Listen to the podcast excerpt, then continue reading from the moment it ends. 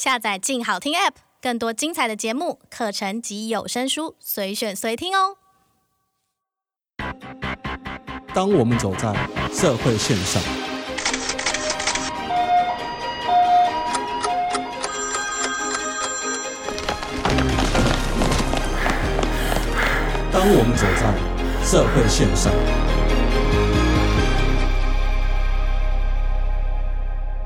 大家好，欢迎收听由静好听与静周刊共同制作播出的节目《社会线上》，我是主持人小富。在这集节目开始之前，先提醒一下听众，我们的节目《社会线上》已经有自己的 podcast 频道，欢迎各位听众订阅追踪。好，那我们今天来到现场跟我们讨论今天的议题的是我们镜周刊社会组的两位记者，一位是我们的资深记者刘文渊。各位听众大家好。好，另外一位则是我们的李育才。育才，各位听众大家好。好，那我们今天要聊的主题呢，之前已经有先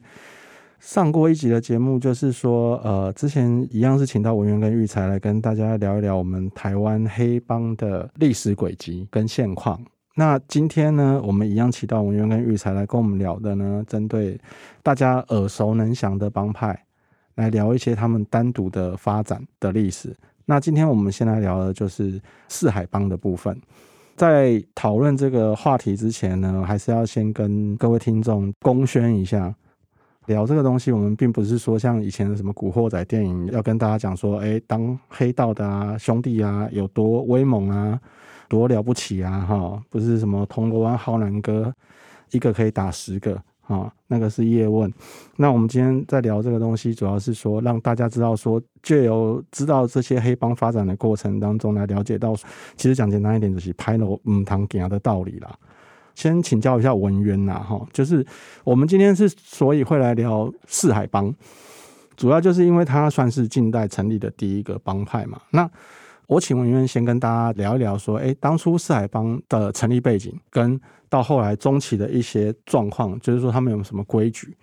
四海帮大概是我们台湾黑帮史上大概是成立时间最早的一个组织型的帮派，那最早可以追溯到大约在1955年代。当时他是有一群大概16、17岁中学生这个年纪的，那他们大概有50-60位，当年就集结在台大的校园里面，大家经过协议之后，那决定组成这个四海帮。那当时有经过一些传统的仪式，比如说歃血为盟啊，好，比如说焚香祝祷啊，好，或者是祭拜啊、磕头啊，好，甚至饮那个血酒，就是比较传统，我们大家所常常在一些电影上所看到的，就是那个烧黄纸做兄弟。对对对，当时参与的学生大多年轻人比较多，就是说可能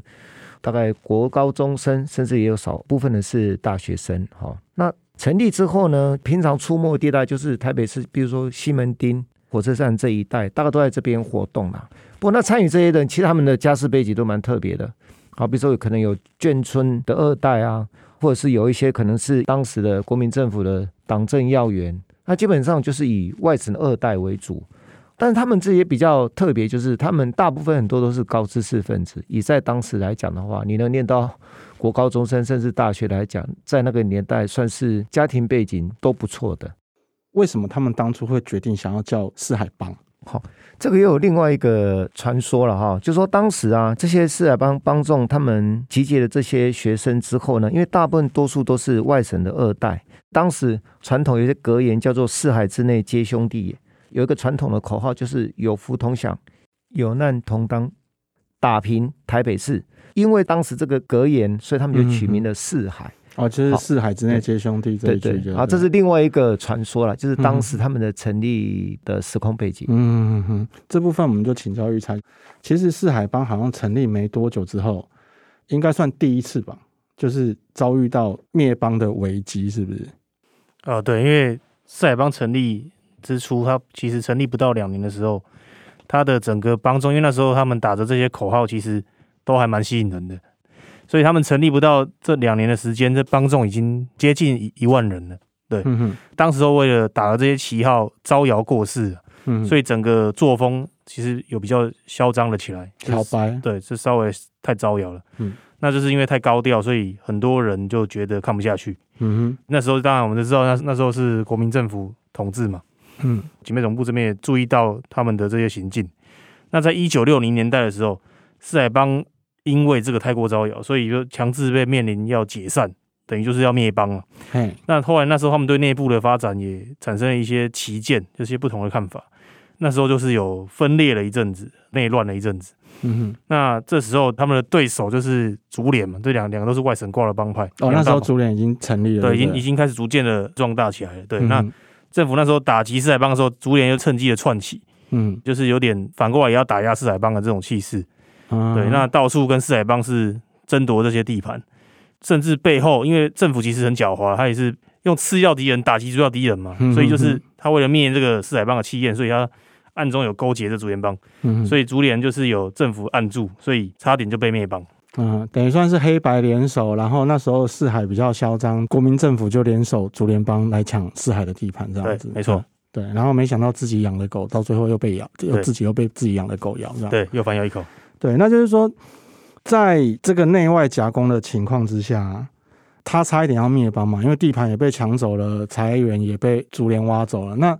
后面好像说四海本身也有分裂的状况，那到最后分裂的过程是怎么样？然后到最后它是怎么整合起来的？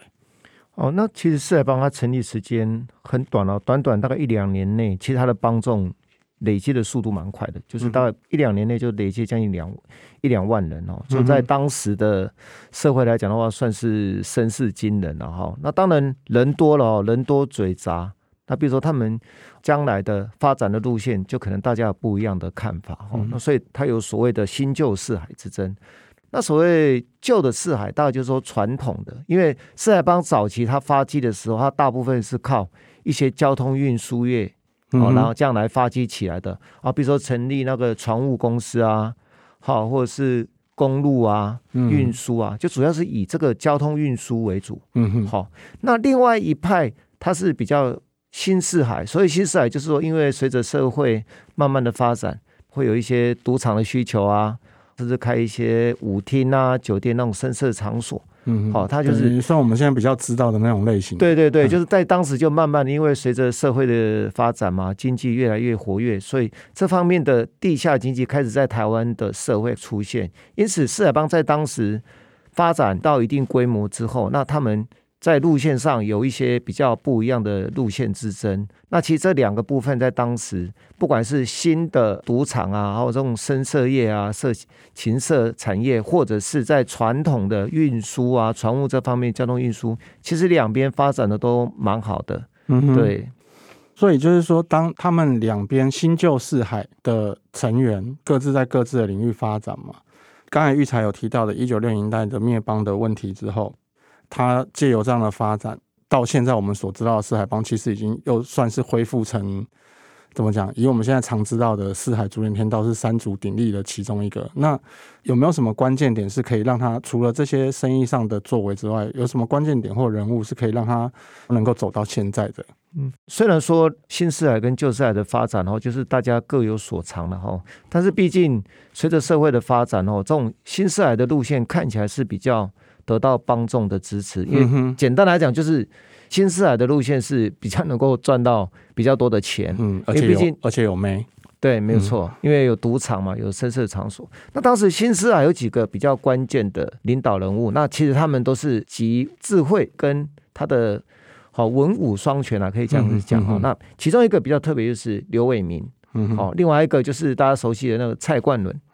另外一个就是大宝陈永和，这3位。那尤其像大宝来讲，他本身他很有那种生意的头脑，他对整个组织的发展也好，对他们的路线，对将来的一些的规模应该怎么样扩充，其实他蛮有他的想法的。所以陈永和来讲，算是在这个新四海里面一个非常关键的一个人物。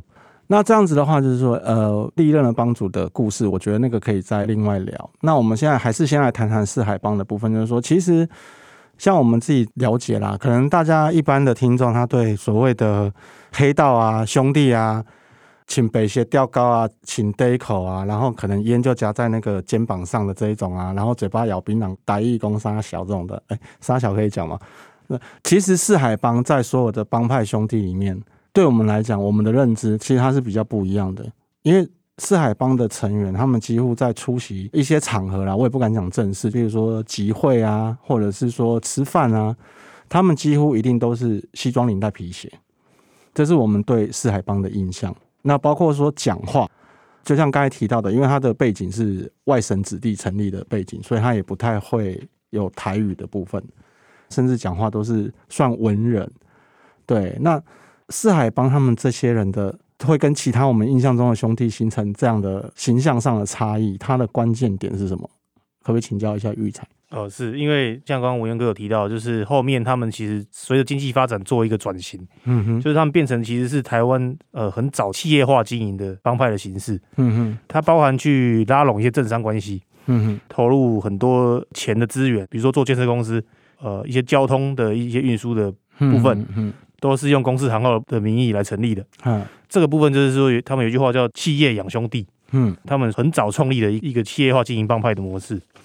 像刚刚讲就是说他们跟一般兄弟的那种草根的那种形象其实是很不相同，大部分都是因为他们讲话都是比较外省腔那种外省的国语，然后也跟很多政商名流来做接触，大部分都是外省的后代，那时候刚好跟国民党是比较亲近。对，那1992年的时候，当时那个帮主是刚刚吴元哥有提到那个蔡冠伦，他曾经代表国民党参选立委。对，那时候竞选的口号还很特别，他写大哥出马，台独让路。对，那这个时候他其实也不避讳他自己曾经是黑帮大哥的身份。对，他就用这个反而作为一个转型、一个漂白的一种途径，对，让他自己可以再创一个进入政府单位来就职，让他身份又变得不一样这样子。对。所以如果照刚才育才跟文渊的讲法，就是其实国民党政府在当年反正不是利用竹联帮就是利用四海帮，也难怪当初黑金政治会被挂在他们党身上嘛。对，就老是跟黑道在合作嘛。对，那就长期以来的民主发展，其实到目前为止，这些想要利用政治洗白黑道大哥身份的状况，我想现在也没那么容易啦。育才，你再跟我们讲一下，就是说四海它的现况大概是什么样的情形？好，那四海这个帮派其实也有一些特殊的状况，就是说它2000年之后，因为那时候我们曾经之前就有提到说他们路线其实有分歧，有新四海跟旧四海的这个部分。那后面有这个有些人从商啊，有些人就是做其他的事情，金盆洗手。对，金盆。对，那在2000年之后，他们的动态其实就是说他的势力有淡出台北。其实有离开台北这个部分，他们主要旧有的势力就被竹联帮所取代。后来留在台湾的这一些四海帮觉得这个部分其实有点可惜啦，他们还是需要发展嘛。这些中生代、新生代的这些人就往新竹以南去发展。到了2010年的时候，他成立一个中华四海同心协会，还设立一个这个社团法人的名义。他就是对外讲，他就是一个类似协会啊、慈善团体这一类的这种名目来对外活动。其实警视局这边也有列管一些情资啦。就是说其实四海他的堂口也是很多，他广设一些堂口的组织。那他的堂口都是用海字辈来冠名，比如说什么海孝堂啦、海山堂、海丰堂、海盛堂。对，他部分也有以忠孝仁爱义这个名号来命名。那他全国大小的堂口总共超过50个，主要是台北、新北、桃园、新竹还有高雄的一些眷村都遍布了这些堂口。那如果说要设立这个新的堂口，你要得到那个帮内他们有所谓的中常委的制度，都必须经过中常委在授意他们同意的情况下才可以成立这些分堂。对，为了增加这些帮众有一些凝聚力跟向心力，他们就是有特别定了一些帮规，他们要求说他们不能偷窃，不能抢劫，不能吸毒，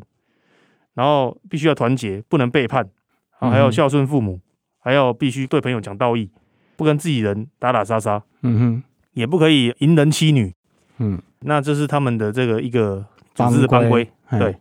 虽然他们没有一些什么制服啦，这些比较制式化的这些或是什么旗帜啊这种东西要凝聚向心力的部分，但是他们的那个帮主陈永和，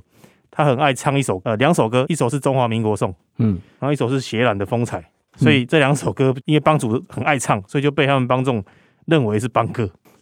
所以久而久之入帮的时候不但要拜关公，还要来唱这两首歌，然后再来像文渊哥讲的那个喝血酒啦，歃血为盟这个部分，都要加入唱帮歌的这一个蛮有趣的这个部分。所以你整个讲起来，其实警方对他们的印象就是说，因为毕竟检警调在这几年扫荡黑帮那么多，警方有没有跟你提过说他们对四海帮分子的印象跟其他帮派组织或角头兄弟有什么不一样的地方？四海帮的人其实你看不出来他是黑帮分子，其实他们大部分就是学养上还 OK， 不是那么有承袭从创帮之初到现在的书生气质这样子。对对对，然后他们也很重视他们的衣着，非常重视，他们衣服都要西装笔挺，用熨斗把它线烫出来，然后服装仪容要很整齐，整个脸要很整齐。对，那其实警方也调侃他们是雅痞黑帮，而且对警察他们是蛮尊重的，但他们不会私下有一些乱来的行为，对，那行事作风也比较低调，比起其他帮派来讲，他们是稍微趋于低调的一个帮派，因为那时候也跟国民党比较渊源啦，就是他们也讲说这个部分有点像黄埔军人啊，革命军人这种作风这样子。啊，应该不能说是国民党，而是说都是眷村子弟，对，眷村子弟，对对对，军人出身的，他们的分子大部分都这样，对。对啊，那我补充一下，就是育才刚才讲的说对警察比较尊重，其实也不是比较尊重啊，就是因为四海帮可能大部分来讲他们是以经济犯罪比较多，反而像我们印象当中的比如说暴力讨债啊、砸店啊、围事有啦，就是砸店这种事情暴力的行为比较少啦，所以基本上他们被抓到的时候大概身上唯一有的武器大概就是诈骗用的手机嘛，或者是电脑机房嘛，对，就是只有电脑，你基本上抓到他们的时候身上大概不太会有什么枪啊、棍棒啊这些， 对，所以警方在抓他们的时候，那就是大家彼此以礼相待嘛，